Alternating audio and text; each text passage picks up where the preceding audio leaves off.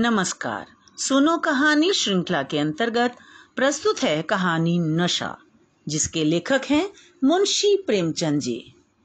ईश्वरी एक बड़े जमींदार का लड़का था और मैं एक गरीब क्लर्क का, जिसके पास मेहनत मजूरी के सिवा और कोई जायदाद न थी। हम दोनों में परस्पर बहसें होती रहती थी। मैं जमींदारी की बुराई करता, उन्हें हिंसक पशु और खून चूसने वाली जोंक और वृक्षों की चोटी पर फूलने वाला बंझा कहता। वह जमींदारों का पक्ष लेता, पर स्वभावतः उसका पहलू कुछ कमजोर होता था, क्योंकि उसके पास जमींदारों के अनुकूल कोई दलील न थी। वह कहता कि सभी मनुष्य बराबर नहीं होते, छोटे बड़े हमेशा होते रहते हैं और होते रहेंगे। लचर दलील थी। किसी मानुषीय या नैतिक नियम से इस व्यवस्था का औचित्य सिद्ध करना कठिन था। मैं इस वाद विवाद की गर्मी गर्मी में अक्सर तेज हो जाता और लगने वाली बात कह जाता, लेकिन ईश्वरी हार कर भी मुस्कुराता रहता था। मैंने उसे कभी गर्म होते नहीं देखा। शायद इसका कारण यह था कि वह अपने पक्ष की कमजोरी समझता था। नौकरों से वह सीधे मुंह बात नहीं करता था। अमीरों में जो एक बेदर्दी और उदंडता होती है, इसमें उसे भी प्रचुर भाग मिला था। नौकर ने बिस्तर लगाने में जरा भी देरी की, दूध जरूरत से ज्यादा गर्म या ठंडा हुआ, साइकिल अच्छी तरह साफ नहीं हुई तो वह आपे से बाहर हो जाता। सुस्ती और बदतमीजी उसे जरा भी बर्दाश्त न थी, पर दोस्तों से और विशेषकर मुझसे उसका व्यवहार सौहार्द और नम्रता से भरा हुआ होता था। शायद उसकी जगह मैं होता तो मुझ में भी वही कठोरताएं पैदा हो जाती जो उसमें थी, क्योंकि मेरा लोक प्रेम सिद्धांतों पर नहीं, निजी दशाओं पर टिका हुआ था। लेकिन वह मेरी जगह होकर भी शायद अमीर ही रहता, क्योंकि वह प्रकृति से ही विलासी और ऐश्वर्य प्रिय था। अब की दशहरे की छुट्टियों में मैंने निश्चय किया कि घर न जाऊंगा। मेरे पास किराए के लिए रुपए न थे और न घर वालों को तकलीफ देना चाहता था। मैं जानता हूं कि वे मुझे जो कुछ देते हैं उनकी हैसियत से बहुत ज्यादा है। उसके साथ ही परीक्षा का ख्याल था। अभी बहुत कुछ पढ़ना है। बोर्डिंग हाउस में भूत की तरह अकेले पड़े रहने को भी जीना चाहता था। इसलिए जब ईश्वरी ने मुझे अपने घर का न्योता दिया तो मैं बिना आग्रह के राजी हो गया। ईश्वरी के साथ परीक्षा की तैयारी खूब हो जाएगी। वह अमीर होकर भी मेहनती और ज़हीन है, उसने इसके साथ ही कहा। लेकिन भाई, एक बात का ख्याल रखना, वहां अगर जमींदारी की निंदा की तो मामला बिगड़ जाएगा और घर वालों को बुरा लगेगा। वे लोग तो असामियों पर इसी दावे से शासन करते हैं कि ईश्वर ने असामियों को उनकी सेवा के लिए ही पैदा किया है। आसामी भी यही समझता है। अगर उसे सुझा दिया जाए कि जमींदार और आसामी में कोई मौलिक भेद नहीं है तो जमींदारी का कहीं पता ना लगे। मैंने कहा, तो क्या तुम समझते हो कि मैं वहां जाकर कुछ और हो जाऊंगा? हाँ, मैं तो यही समझता हूं। तुम गलत समझते हो। ईश्वरी ने इसका कोई जवाब ना दिया। कदाचित उसने इस मामले को मेरे विवेक पर छोड़ दिया और बहुत अच्छा किया। अगर वह अपनी बात पर अड़ता तो मैं भी अपनी जिद पकड़ लेता। सेकंड क्लास तो क्या, मैंने कभी इंटर क्लास में भी सफर न किया था। अब की सेकंड क्लास में सफर का सौभाग्य प्राप्त हुआ। गाड़ी तो नौ बजे रात को आती थी, पर यात्रा के हर्ष में हम शाम को स्टेशन जा पहुंचे। कुछ देर इधर उधर सैर करने के बाद रिफ्रेशमेंट रूम में जाकर हम लोगों ने भोजन किया। मेरी वेशभूषा और रंग ढंग से पारखी खान सामों को यह पहचानने में देर न लगी कि मालिक कौन है और पिछलग्गू कौन। लेकिन न जाने क्यों मुझे उनकी गुस्ताखी बुरी लग रही थी। पैसे ईश्वरी की जेब से गए। शायद मेरे पिता को जो वेतन मिलता है उससे ज्यादा खानसामों को इनाम इकराम में मिल जाता हो। एक अठन्नी तो चलते समय ईश्वरी ने ही दे दी। फिर भी मैं उन सबों से उसी तत्परता और विनय की अपेक्षा करता था जिससे वे ईश्वरी की सेवा कर रहे थे। ईश्वरी के हुक्म पर सबके सब दौड़ते हैं, लेकिन मैं कोई चीज मंगाता हूँ तो उतना उत्साह नहीं दिखाते। मुझे भोजन में कुछ स्वाद न मिला। यह भेद मेरे ध्यान को संपूर्ण रूप से अपनी ओर खींचे हुए था। गाड़ी आई, हम दोनों सवार हुए। खान सामों ने ईश्वरी को सलाम किया, मेरी ओर देखा भी नहीं। ईश्वरी ने कहा, कितने तमीजदार हैं ये सब, एक हमारे नौकर हैं कि कोई काम करने का ढंग नहीं। मैंने खट्टे मन से कहा, इस तरह अगर तुम अपने नौकरों को भी आठ आने रोज इनाम दिया करो तो शायद इनसे ज्यादा तमीजदार हो जाए। तो क्या तुम समझते हो यह सब केवल इनाम के लालच से इतना अदब करते हैं? जी नहीं, कदापि नहीं। तमीज और अदब तो इनके रक्त में मिल गया है। गाड़ी प्रयाग से चली तो प्रतापगढ़ जाकर रुकी। एक आदमी ने हमारा कमरा खोला। मैं तुरंत चिल्ला उठा, दूसरा दर्जा है, सेकंड क्लास है। उस मुसाफिर ने अंदर आकर मेरी ओर एक विचित्र उपेक्षा की दृष्टि से देखकर कहा, जी हाँ, सेवक समझता है। और फिर वह बीच वाले बर्थ पर बैठ गया। मुझे कितनी लज्जा आई कह नहीं सकता। भोर होते होते हम लोग मुरादाबाद पहुंचे। स्टेशन पर कई आदमी हमारा स्वागत करने के लिए खड़े थे। दो भद्र पुरुष थे, पांच बेगार। बेगारों ने हमारा लगेज उठाया। दोनों भद्र पुरुष पीछे पीछे चले। एक मुसलमान था रियासत अली, दूसरा ब्राह्मण था रामहरख। दोनों ने मेरी ओर अपरिचित नेत्रों से देखा, मानो कह रहे हैं, तुम कौवे होकर हंस के साथ कैसे? रियासत अली ने ईश्वरी से पूछा रियासत अली ने ईश्वरी से पूछा यह बाबू साहब क्या आपके साथ पढ़ते हैं? ईश्वरी ने जवाब दिया, हाँ, साथ पढ़ते भी हैं और साथ रहते भी हैं। यूं कहिए कि आप ही की बदौलत मैं इलाहाबाद पढ़ा हुआ हूँ, नहीं कब का लखनऊ चला आया होता। अब कि मैं इन्हें घसीट लाया। इनके घर से कई तार आ चुके थे, मगर मैंने इनकारी जवाब दिलवा दिए। आखिरी तार तो अर्जेंट था, जिसकी फीस चार आने प्रति शब्द है, पर यहाँ से भी उसका जवाब इनकारी ही गया। दोनों सज्जनों ने मेरी ओर चकित नेत्रों से देखा, आतंकित हो जाने की चेष्टा करते जान पड़े। रियासत अली ने अर्धशंका के स्वर में कहा, लेकिन आप बड़े सादे लिबास में रहते हैं। ईश्वरी ने शंका निवारण की, महात्मा गांधी के भक्त हैं साहब, खद्दर के सिवा कुछ पहनते ही नहीं। पुराने सारे कपड़े जला डाले, यूं कहो कि राजा हैं। ढाई लाख सालाना की रियासत है। रामहरख बोले, अमीरों का ऐसा स्वभाव बहुत कम देखने में आता है, कोई भांप ही नहीं सकता। रियासत अली ने समर्थन किया, आपने महाराजा चांगली को देखा होता तो दांतों तले उंगली दबाते। एक गाढ़े की मिर्जई और चमरौधे जूते पहने बाजारों में घुमा करते थे। सुनते हैं एक बार बेगार में पकड़े गए थे और उन्हीं ने दस लाख से कॉलेज खोल दिया। मैं मन में कटा जा रहा था, पर ना जाने क्या बात थी कि यह सफेद झूठ उस वक्त मुझे हास्यास्पद न जान पड़ा।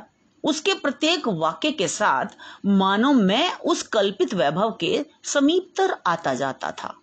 मैं शहसवार नहीं हूँ, हाँ, लड़कपन में कई बार लद्दू घोड़ों पर सवार हुआ हूँ। यहाँ देखा तो दो कला रास घोड़े हमारे लिए तैयार खड़े थे। मेरी तो जान ही निकल गई। सवार तो हुआ, पर बोटियां कांप रही थी। मैंने चेहरे पर शिकन न पड़ने दिया, घोड़े को ईश्वरी के पीछे डाल दिया।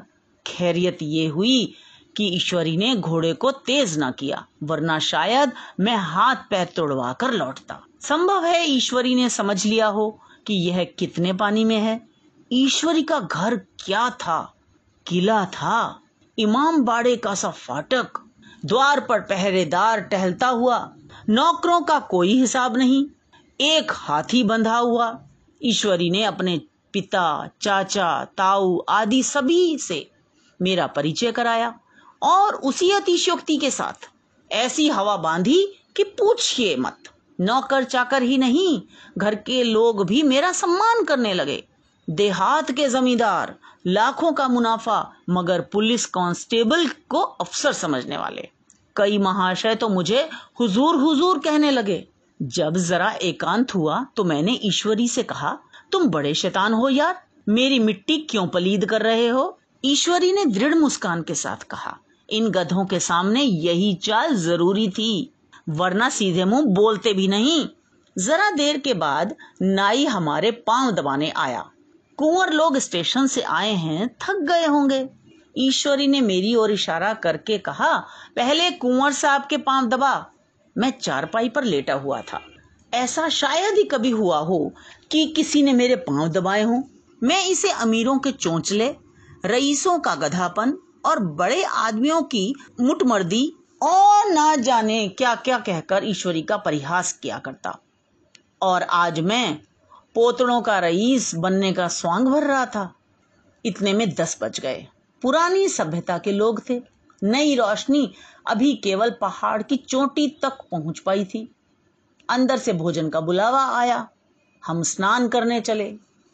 मैं हमेशा अपनी धोती खुद छांट लिया करता हूँ, मगर यहाँ मैंने ईश्वरी की ही भांति अपनी धोती भी छोड़ दी।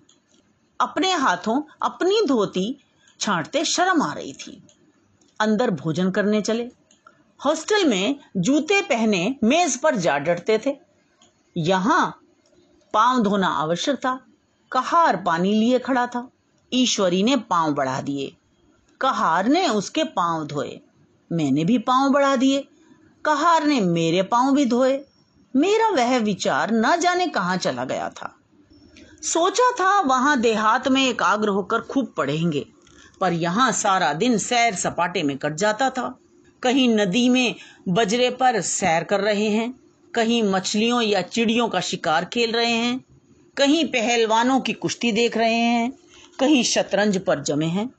ईश्वरी खूब अंडे मंगवाता और कमरे में स्टोव पर ऑमलेट बनते। नौकरों का एक जत्था हमेशा घेरे रहता।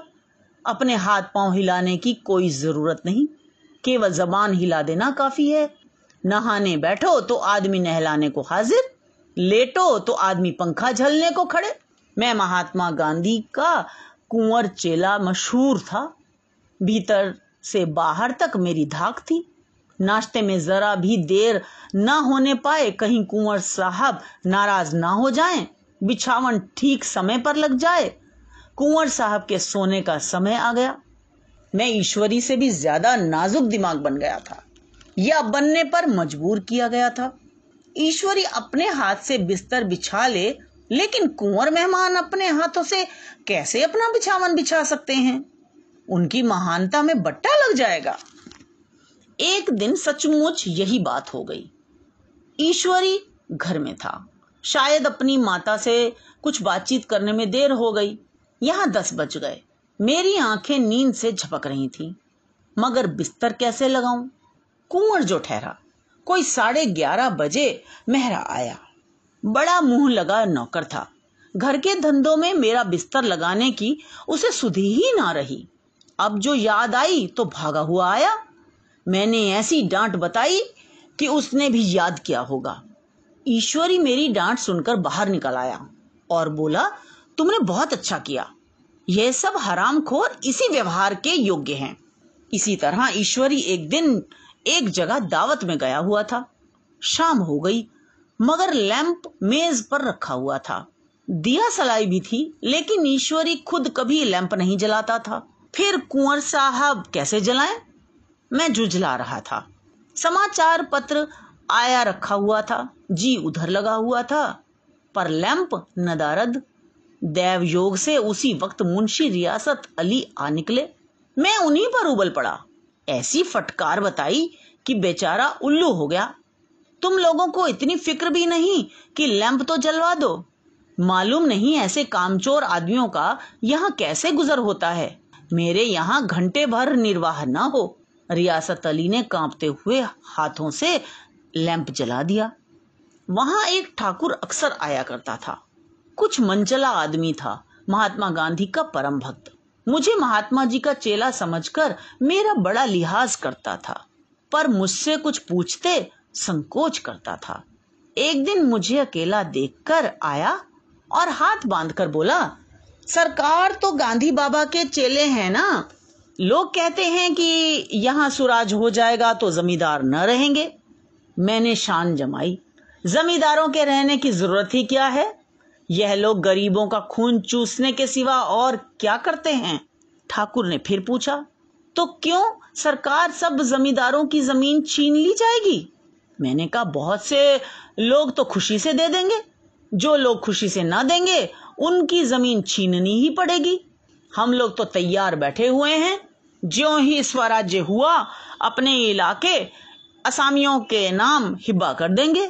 मैं कुर्सी पर पांव लटकाए बैठा था। ठाकुर मेरे पांव दबाने लगा, फिर बोला, आजकल जमींदार लोग बड़ा जुल्म करते हैं सरकार, हमें भी हुजूर अपने इलाके में थोड़ी सी जमीन दे दें तो चलकर वहीं आपकी सेवा में रहें। मैंने कहा, अभी तो मेरा कोई अख्तियार नहीं है भाई, लेकिन ज्यों ही अख्तियार मिला मैं सबसे पहले तुम्हें बुलाऊंगा, तुम्हें मोटर ड्राइवरी सिखाकर अपना ड्राइवर बना लूंगा। सुना उस दिन ठाकुर ने खूब भंग पी और अपनी स्त्री को खूब पीटा और गांव के महाजन से लड़ने पर तैयार हो गया। छुट्टी इस तरह तमाम हुई और हम फिर प्रयाग चले। गांव के बहुत से लोग हम लोगों को पहुंचाने आए। ठाकुर तो हमारे साथ स्टेशन तक आया। मैंने भी अपना पार्ट खूब सफाई से खेला और अपनी कुबेरोचित विनय और देवत्व की मुहर हर एक हृदय पर लगा दी। जी तो चाहता था हर एक नौकर को अच्छा इनाम दूं, लेकिन वह सामर्थ्य कहाँ थी। वापसी टिकट था ही, केवल गाड़ी में बैठना था, पर गाड़ी आई तो ठसाठस भरी हुई। दुर्गा पूजा की छुट्टियां भोगकर सभी लोग लौट रहे थे। सेकंड क्लास में तिल रखने की जगह नहीं, इंटर क्लास की हालत उससे भी बदतर। यह आखिरी गाड़ी थी, किसी तरह रुक ना सकते थे। बड़ी मुश्किल से तीसरे दर्जे में जगह मिली। हमारे ऐश्वर्य ने वहां अपना रंग जमा लिया, मगर मुझे उसमें बैठना बुरा लग रहा था। आए थे आराम से लेटे लेटे, जा रहे थे सिकुड़े हुए। पहलू बदलने की भी जगह न थी। कई आदमी पढ़े लिखे भी थे, वे आपस में अंग्रेजी राज्य की तारीफ करते जा रहे थे। एक महाशय बोले, ऐसा न्याय तो किसी राज्य में नहीं देखा, छोटे बड़े सब बराबर, राजा भी किसी पर अन्याय करे तो अदालत उसकी गर्दन दबा देती है। दूसरे सज्जन ने समर्थन किया, अरे साहब आप खुद बादशाह पर दावा कर सकते हैं, अदालत में बादशाह पर डिग्री हो जाती है। एक आदमी जिसकी पीठ पर बड़ा गट्ठर बंधा था, कलकत्ते जा रहा था, कहीं गठरी रखने की जगह न मिलती थी, पीठ पर बांधे हुए था। इससे बेचैन होकर बार बार द्वार पर खड़ा हो जाता। मैं द्वार के पास ही बैठा हुआ था। उसका बार बार आकर मेरे मुंह को अपनी गठरी से रगड़ना मुझे बहुत बुरा लग रहा था। एक तो हवा यूं ही कम थी, दूसरे उस गमार का आकर मेरे मुंह पर खड़ा हो जाना मानो मेरा गला दबाना था। मैं कुछ देर तक जब्त किए बैठा रहा। एकाएक मुझे क्रोध आ गया। मैंने उसे पकड़कर पीछे ठेल दिया और दो तमाचे जोर जोर से लगाए। उसने आंखें निकालकर कहा, क्यों मारते हो बाबूजी, हमने भी तो किराया दिया है। मैंने उठकर दो तीन तमाचे और जड़ दिए। गाड़ी में तूफान आ गया, चारों ओर से मुझ पर बौछार पड़ने लगी। अगर इतने नाजुक मिजाज हो तो अव्वल दर्जे में क्यों नहीं बैठे? कोई बड़ा आदमी होगा तो अपने घर का होगा, मुझे इस तरह मारते तो दिखा देता। क्या कसूर किया था बेचारे ने? गाड़ी में सांस लेने की जगह नहीं, खिड़की पर जरा सांस लेने खड़ा हो गया तो उस पर इतना क्रोध। अमीर होकर क्या आदमी अपनी इंसानियत बिल्कुल खो देता है? यह भी अंग्रेजी राज है जिसका आप बखान कर रहे थे। एक ग्रामीण बोला, दफ्तरन माँ घुसन तो पावत नहीं, उस पर इतना मिजाज। ईश्वरी ने अंग्रेजी में कहा, what an idiot you are Bir, अर्थात बीर तुम कितने मूर्ख हो। और मेरा नशा अब कुछ कुछ उतरता हुआ मालूम होता था। आशा है आप सबको ये कहानी पसंद आई होगी, आपने इसका आनंद लिया होगा। धन्यवाद।